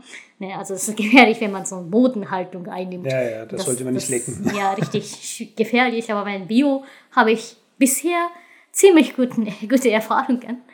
Also ich vertraue richtig gut äh, Bio- oder Freilandhaltung Eier. schmecke ich es. Und wenn ich es ähm, so lecker finde, ist in Ordnung. Und wenn es irgendwas fehlt, dann nehme ich ein bisschen. Mhm. Ja, also so Zucker nein oder ein bisschen Salz nein. Muss man halt viel. Also das ist ja je nach dem Eigengeschmack. Ne? Also ja. ob man halt eher Süßes mag oder eher Salziges mag. Das ist in Japan eh alles umgestiegen, ob man da für äh, Eier-Omelette nur Zucker rein tut oder mit, mit Salz macht oder mit Sojasauce oder mit Dashi-Brühe. Das ist eh so oder so gestiegen. Also es gibt ja kein richtiges, hm. ja, ein einziges richtiges. Das deshalb. Einzige, was alle Japaner machen, ist, dass es eben fest ist. Ne? Und deshalb ist ja, das Rührei ein bisschen schwierig. Aber muss man festmachen. Weil natürlich. dann halt zumindest ja. ähm, die, die Konsistenz ganz anders ist. Ne? Richtig, ja, das stimmt. Ja, stimmt. Da hast recht. Also insofern da ruhig mal das Internet mhm. äh, ähm, zu Rate ziehen, weil das ist schwierig zu beschreiben, dieses komische Rollen, wenn es noch so halb mhm. roh ist oder so halb fest. Das, glaube ich, lässt sich sehr schwer über einen Podcast transportieren. Mhm. Da sollte man vielleicht wirklich mal nachgucken. Und was, ja. was halt ganz leicht immer geht, ne, wir sind ja noch bei Sushi-Zutaten. Gurke, gar kein Problem, okay. einfach Gurkenstreifen. Avocado. Avocado ist ganz einfach. Ja. Thunfisch. Tsunamayo, ne? Ja. Also im Prinzip, Thunfisch allein finde ich jetzt tatsächlich komisch, ehrlich gesagt. Wenn's ja, allein wäre ich auch nie benutzen. Ja. Aber kannst du über dieses Tsunamayo noch was erzählen? Ja, es ist ja Thunfischdosen am besten in ähm, Olivenöl oder so, so ein äh, Öl eingelegte Thunfischdosen, Öl wegmachen und ähm, Thunfisch auch in eine Schüssel reintun und dann Mayo, ne? also Mayonnaise, nicht diese, wie heißt mal, ich nenne keinen. Ähm, Was soll's? Scheiß drauf, sag doch einfach. Hm. Ich, ich weiß das nicht mehr. Also äh, da gibt es ja richtig viele deutsche Marken oder so amerikanische Marken, die richtig süße hm. Mayo, so wie, wie Pommes-Soße äh, schmeckt. Also oder so eine Burger-Soße. Das ist nicht gut. Also was ich ja immer nenn, äh, nehme, ist der Tommy. Hm. Tommy-Mayonnaise. Das ist ja richtig toll. Ja. Auch das ist ein guter Tipp, weil Mayonnaise kommt witzigerweise schon in erstaunlich vielen japanischen Gerichten vor. Und mhm. wer da was will, was halt ansatzweise ähm, so Sachen wie Kewpie oder so ähnelt, mhm. natürlich ist es nicht das Gleiche, aber es das ist zumindest ähnlich. Gut. Tomi. Ja. Tomi. Ja, ja, ich nehme immer Tomi. Also nicht die andere Marke. Ähm, und Salz, Pfeffer kann man machen, kann man auch ein kleines bisschen ähm, Ketchup hm. reintun. Das ist ja, verleiht auch ein bisschen äh, Süße, ne? Das ist auch ein bisschen Säuregeschmack. Das, das mhm. schmeckt richtig gut. Habe ich mal gelesen einmal. Äh, Dashi kann man natürlich dazu tun. Äh, Sojasauce, aber ein bisschen. Ja. Ne? Wenn man halt richtig viel tun, dann, dann wird das so wappelig irgendwie, so, so, so flüssig, diese mhm. äh, äh, Thunfisch-Mayonnaise. Egal, also da, da kann man eigentlich viele variieren. Was ich dann immer mache, ist äh, Thunfisch, Mayonnaise, das halt, also nicht zu viele Mayonnaise wird. Das heißt, so, so schön fest bleibt und Salz, Pfeffer und ein kleines bisschen Sojasauce. Ja. Das mache ich immer. Ja. ein bisschen Dashi auch irgendwie. Und das sind so in, in erster Linie so Maki-Sushi-Zutaten. Ne? Richtig, also eben ja. so diese typischen Rollen, genau. wo dann quasi das Nori-Blatt um den ja. Reis und im mhm. Reis drinnen ist halt dann quasi die Zutat. Ja, mit Küke schmeckt der hervorragend. Ja. Das ist richtig toll. Also sind die Klassiker, das kennen bestimmt viele, aber trotz allem halt einfach mal um, um so, weil viele assoziieren ja japanisch Essen immer mit Sushi. Mhm. Das ist eigentlich ein Trugschluss, aber weil ich schon glaube, wenn jemand jetzt irgendwie eine, eine Podcast-Folge hört zum Thema japanisches Essen, dann will er schon auch so ein paar Sushi-Tipps. Mhm. Und klar, jetzt an Fisch könnte man halt alles nehmen, was man eben wirklich vertrauenswürdig irgendwo herkriegt, wo man halt wirklich das Gefühl hat, okay, das ist jetzt Sashimi-Qualität, das steht nicht nur drauf. Da ist alles drin, ne? also gerade für Sashimi-Sushi, ähm, was auch immer ihr da herkriegt, wo, wo ihr auch wirklich sagt, das taugt, das ist alles erlaubt. Aber hast du denn noch Tipps für, für Sachen, die man mit deutschen Zutaten gut hinkriegt? Äh, ich mag mit Mais, also so ah. Maisdosen mit Mayo mag ich gern. Also bei denen nehme ich ja, also nehme ich ja gar kein anderes. Ne? Also ich nehme ja Mayo und ähm, äh, Mais einfach so, natürlich das Wasser, Kondenswasser weggemacht. Das Avocado nehme ich ja immer, ah, Paprika. Hm. Paprika schmeckt richtig gut. Ja, stimmt, Paprika. Ja, so rote Paprika. Ne? Also gerade mit so gemixten Maki-Sushi, ne, wo ja. da nicht nur eine Zutat drinnen ist, sondern wo dann Paprika, Gurke, was weiß ich was. Hm. Avocado. Ja. ja halt einfach verschiedene Geschichten. Im Prinzip ja. ist es so ein bisschen dieses California Roll Prinzip. Ne? So ähnlich, ja. ja. Und Surimi kann man auch richtig hm. gut benutzen. Wobei, wobei, da muss ich auch sagen, ja, also diese die Koraya Surimi, ne? also das aus Frankreich, das war vorher noch besser geschmeckt. Jetzt schmeckt das pappelig irgendwie. Das ist irgendwie so weich, komisch, Konsistenz ja ganz komisch. Was ich mit vor kurzem entdeckt habe, das ist von ähm, wie heißt der nochmal? Ist das nochmal aus nee. Thailand? Also ich weiß, was du meinst, diese Tiefen. Kibun. Kibun heißt der. Kibun. Die Marke heißt äh, aus Thailand. Ich habe ja in äh, Asien dann entdeckt, tatsächlich so, so eine riesen Packung von Surimi. Äh, heißt der Sea Sticks oder sowas. Hm. Ja, steht auf Japanisch äh, Katakana Shi Stick. Und äh, das ist ein riesen Packen, das ist so 500 Gramm Surimi, aber da kann man schon einzeln hm. rausnehmen. Das wusste ich nicht davor. Äh, kann man dann äh, aufmachen einmal, so tiefgekühlt aufmachen, so, so vermute ich. Ne? Hm. Und haben, kann man da einzeln wegnehmen und dann in den Kühlschrank für einen Tag äh, ein, auftauen lassen. Hm. Und kann man das benutzen. Und es schmeckt richtig gut. Also Super. das habe ich richtig gern gegessen. Letzter Tag tatsächlich. Also ja, da, da hast du vier Tage. Vor kurzem auch so einen Macaroni-Salat damit gemacht. Ja es war lecker. Genau. Ja, Surimi, das, das war ja wirklich für dich ein, ein Aufschrei, ein innerer, ja. wie da diese französische Marke ihre Rezeptur geändert hat. Das, das war, war, ein gut. schwarzer Tag im Leben der Haruka. Ja. Aber sonst Sushi-Zutaten nichts mehr, ne? Kann man eigentlich alles reinpacken, was man will. Es gibt ja auch äh, Leute, die, die äh, wie heißt, ähm, Zucchini hineintun. Sushi ist so eine Sache. Also, wie in Japan Sushi gemacht wird, ne, zu Hause, sage ich mal so, das wird nicht gerollt. Hm. Da hat man so einen winzig kleinen, also ich mache da immer so ein Sushi-Nori-Bretter, ne, so Algenbretter, so Viertel. Hm. Und dann nehme ich ja so einen kleinen Teil von Sushi-Bretter und dann tue ich ein bisschen Reis drauf und dann so ein Zutaten drauf, also was, was ich dann mag, was ich dann Lust habe. Ne? Also ob ich, ob ich dann Omelette Lust habe, ob ich dann bei auf diese Räucherlachs äh, Lust habe, egal was, das nehme ich dann auf mein äh, Sushi, äh, wie heißt der, Sushi-Basis, sage ich mal hm. so, ne? Nori und Reis. Und dann kurz rolle ich dann in, in dem Hand, so Temaki heißt das, mhm. ja. Ja, tupfe ich dann ein bisschen äh, Sojasauce und kann ich das schon essen. Das ist auch ein guter Tipp, weil ja. wer Sushi für Verwandte oder für Freunde kocht, der hasst am meisten dieses Vorbereiten und Schneiden von den Rollen. Ja. Machen Japaner gar nicht so. Also wenn mhm. Japaner mhm. selber Sushi kochen, dann ist es wirklich so eine Art Do-it-yourself-Ding. Das hat eigentlich fast was vom, vom deutschen Fondue, wo ja auch so ein bisschen die Geselligkeit eine Rolle spielt, ähm, wo du halt dann zusammen quasi dein Essen machst und so. Da gibt es halt dann einfach vorgefertigte Nori-Blätter. Es gibt eine riesengroße Schüssel Reis und dann gibt es halt die verschiedensten Zutaten mit kleinen Gäbelchen in, in irgendwelchen Schüsseln oder Gefäßen. Mhm. Und dann nimmt sich halt jeder sein gevierteltes Nori-Blatt, packt da so viel Reis drauf, wie er will und packt dann da mhm. eben von den Zutaten einfach wild durcheinander, was, was ihm schmeckt. Ja. Und das ist wirklich ähm, die original japanische Variante. Klar, wenn du ja. ins Restaurant gehst oder Sushi bestellst, dann ist das eben wirklich das, was man auch hier in Deutschland kennt. Aber wenn du es selber machst, dann ist es eben wirklich eher so ein Gruppenevent. Ne? Richtig, ja, also macht die Japaner nie selber irgendwie Sushi, hm. weil da kriegt man so oder so draußen ja. so leicht. Ne? Also diese, diese äh, normale Sushi mit Reisbällchen und dazu so einen Fischstreifen, da kriegt man im Supermarkt. Auch so eine Rolle kriegt man im Supermarkt. Ja, sogar meistens Kombini. relativ günstig. Ne? Relativ günstig, da muss man nicht selber machen. Ja. Also wenn, wenn schon mal selber macht, dann bietet man halt verschiedenste Weise irgendwelche Zutaten und dann macht man selber, was man halt will, was man halt mhm. mag. Ja, das ist ein Gag von einem Sushi-Party für Japaner. Was ich mal äh, oft mal höre, ist von Japanern, da machen sie ja so eine, so eine äh, Mini-Nigiri-Bällchen. Mit, Bällchen? Äh, ja, also mit, mit äh, Fischhaltfolie. Die, machen, die tun quasi so ein kleine Reisbällchen, also wirklich, wirklich kleine, so, so wie viel Zentimeter ist das? 5 Zentimeter vielleicht. Hm. Durchmesser. Durchmesser, 5 cm Durchmesser, so ein äh, Reisbällchen drauf und dann so ein winzig kleiner Fischstreifen. Ähm, und dann tut man äh, zusammen in ähm, Fischhaltfolie, dann äh, dreht man quasi, dass es dann eine schöne Bärchen wird. Ja, und das ist so ein Temari heißt. Ne? Das Temari ist dann so ein Spielzeug, so ein Ballspielzeug, ah, okay. so ein Ball-Sushi. Äh, dann kann man das richtig leicht ja, vorbereiten hm. und das sieht ja richtig gut aus. Klingt ja. auch toll, ja. Das macht man. Schöne ja. Idee. Ja. Sowas könnte man jetzt ja auch, wenn man, wenn man halt in Deutschland ja. unterwegs ist ähm, und halt nicht so diese, diesen Zugriff auf guten rohen Fisch hat, könnte man das ja auch durchaus auch mit, mit gekochtem Fisch oder so machen ja, oder halt mit irgendwie ja. weiterverarbeiteten Fischen. Also diese Reisbällchen. Hauptsache, dass es ja nach, nach äh, so einem Bällchen ausschaut, ne? Ja gut, was, was jetzt ich noch irgendwie so als, als wichtig empfände, aber da kannst du gerne auch in eine andere Richtung abbiegen, wenn du das möchtest, wäre Tofu. Ah, Tofu, ja. Also ich finde Tofu ist auch so ein Ding, da haben wir einfach in Deutschland natürlich so ein bisschen ein komisches Verhältnis dazu, weil wir kennen halt dieses, wie nennst du das immer? Sojapampe. Sojapampe.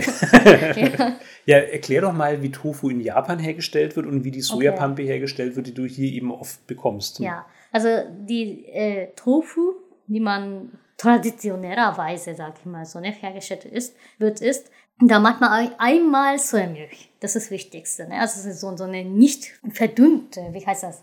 Also nicht, nicht äh, dünneres äh, Sojamilch, wie man in Deutschland kriegt. die man in äh, Sojamilch, die man in Deutschland kriegt, ist ja verdünnt immer. Hm. Ja, das wird ja irgendwie mit Wasser hinzugefügt, manchmal auch Zucker hinzugefügt. Nee, einfach so eine reine Sojamilch und wird ja durch Magnesium was, glaube ich. Also die äh, Nigari heißt auf Japanisch. Damals wird ja von äh, Meereswasser erzeugt, Ha. diese Magnesium. Und äh, wird ja quasi alles durchgemischt und ähm, ziehen gelassen. Und dann wird dann so eine Klümpel. Ähm, ja, wird dann diese Klümpel quasi zusammengestellt. Also Klumpen Klump-? Klümpeln, ja. Ja.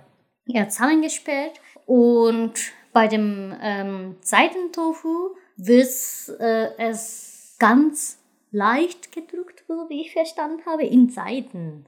Mhm. Ja, also tatsächlich in Seiten ganz leicht gedrückt, dass halt schön weich bleibt. Mhm. Bei dem Moment, also da, bei dem äh, starken Tofu, ne? Moment ist es ja äh, Baumwolle, Wolle heißt er auf Japanisch. Bis er richtig stark gedrückt, dass es schön fest bleibt. Hm. Gepresst meinst Gepresst, du? Hm. ja. Genau. Ähm, ja, das ist ja, wie man dann normalerweise mit Anführungszeichen Tofu macht. Natürlich gibt es ja in Japan die äh, verschiedenste, bestimmt, in, industrielle Tofu-Herstellungsweise, weil es in Japan richtig, richtig billig ist. Ne? Ja. Pro Stück kostet 80 Yen, Wahnsinn. heißt es dann 50 Cent und so. Ja, also das, je nachdem, wo man das kauft. Hm. Ne? Also kann man auch für für 300 Yen was kaufen, das ist relativ teuer, diese äh, pro äh, Portion Tofu 300 Yen, so ungefähr 2 Euro. Das ist schon teuer in Japan. Aber ähm, ja, das wird ja hauptsächlich so her her hergestellt. Diese Soja-Pampe-Tofu wird, also so wie ich äh, vermute, so ich dann verstanden habe, wie es jetzt hergestellt wird, die machen einfach Sojabohnen so, ähm, die polieren quasi, ne? Die Sojabohnen machen sie irgendwie fest, also pressen sie quasi die Sojabohnen so und mm, stellen sie halt einfach daraus. Also vermuten wir, aber Vermute ich. ich. Ich weiß es nicht. Der Unterschied Aber ist schmeckt halt, das richtig so? dass es halt viel fester ist, viel Viel massiver fester und, und, auch viel trockener ja. irgendwie. Das, ähm, ja, wie kann ich sagen? Das ist pulverig. irgendwie. weniger aromatisch Ja. und es hat halt wirklich sowas von ähm, ja mit, mit Flüssigkeit aufgegossenem Puder oder Pulver Ja, oder so. Hm? genau. Aber gut, das, das ist natürlich wieder Mutmaßung, keine Ahnung, wie das wirklich hergestellt wird. Es gibt halt einfach viel Tofu, der halt zumindest nicht ähm, so gemacht wird, wie er halt in, in Japan gemacht wird. Mhm. Und es gibt aber auch richtig leckeren Tofu von deutschen Marken wohlgemerkt. Ja, ja. Zum Beispiel, ne, also weil wir wollen jetzt, wir wollen auch da wieder keine Produktwerbung machen, aber um jetzt halt wirklich konkret von, von deutschen Geschäften zu sprechen und auch von deutschen Marken. Ebel, ne, also Ja. diese Bio-Super, diese Bio-Supermarktkette, ich weiß jetzt gar nicht, ob die deutschlandweit existiert oder ob das so ein bayerisches Ding ist, keine Ahnung. Aber ähm, hier in Bayern gibt es eben diese Supermarktkette und die bieten Taifun an. Taifun. Ja. Und das ist also wirklich, die haben viele verschiedene Arten. Dieser ganz normale Standard-Natur-Tofu, Richtig, ist eben ja. wirklich sehr authentisch und lecker. Ja. Also Und die viel haben- fester als japanischen. Ne? Also die Seitentofu ist viel weicher als Ja. japanischen. Normal Tofu viel fester als japanischen. Aber fester ist es schon mal vorteilhaft, dass man so braten kann. Ja. So, so Tofu-Steak machen kann. Man Ne? kann leichter weiterverarbeiten. ja, Mhm. das ist richtig lecker. Und Seidentofu kriegt man halt sehr schwer in Deutschland. Ne? Also das ist sehr selten. Wobei bei von Taifun gibt es ja gibt's auch? Ja, Ah, ja. okay, ja. perfekt. Aber das ist viel zu äh, weich. Hm. Ja, da kann man auch nicht in, in Eintopf reinpacken oder in, in Soja, äh, Miso-Suppe reinpacken. Das Weil ist viel total zu weich. ähm, so auflöst. alles auflöst, Ja. ja. Aber für ähm, Dessert und so zum Beispiel, ne, wenn man so Tofu-Mousse machen will, dann ist das optimal. Ja, so Seitentofu ist noch so ein bisschen ein, Pain-Point. Da gibt es irgendwie Hm. nichts wirklich Gutes. Ähm, oder haben wir zumindest noch nichts wirklich Gutes entdeckt. Hm, Ich brauche nicht zwingend. Aber so der normale Tofu, der ist halt dann ein bisschen fester als der japanische, aber geschmacklich ist es sehr gut. Also eben gerade so dieser. Ja. Normale Standard Taifun-Tofu ist gut. Und diese Berliner Marke war auch noch richtig gut. Ne? Was war denn das gleich? Oder? Treiber. Treiber. Ja, Hm. das ist richtig lecker. Also ich mag gern von Treiber besonders gern diese frittierte Tofu. Mhm. Das ist richtig lecker. Den gibt es aber auch echt lecker von Taifun. Ne? Stimmt. Der ist ja, schon auch sehr gut, Richtig ne? tolles, ja. Wie heißt der nochmal schnell ähm, auf Japanisch? Der frittierte? Äh, Age? Atsuage? Ja. Hm. Ja, also da hast du ja erst vor kurzem was gemacht von Taifun, das war auch richtig lecker. Aber es Ja, stimmt, der gut. von Treiber, der war auch ausgezeichnet. Ich habe das einfach gebraten auf dem Ja, äh, ja aber war super. Pfanne, Hat ja. sehr, sehr gut geschmeckt. Genau, also Tofu, das ist auch so ein Ding. Ähm, und was du da oft machst, das ist einfach Tofu-Steak. Ja, ja. Bedeutet echt, dass du den in Scheiben schneidest Mhm. und brätst mit was? Äh, nee, Scheiben schneiden erstmal mit, mit ähm, Weizenmilch rein. Hm. Das ist wichtig. Also erstmal äh, Scheiben schneiden und Salz und Pfeffern. Ein bisschen, ne? Also Hm. Salz und Pfeffern. Und ähm, mit ja, Weizenmehl 405 mein, nehme ich dann immer. Hm. das ist halt nicht so, so viele, viele äh, nee, nicht Protein, wie heißt das, ähm, Eiweiß drin ist, ne? dass es nicht so, so fest oder krümpelig wird. Ja, und dann brate ich damit entweder mit Olivenöl oder ähm, diese, diese Rapsöl. Hm. Ja.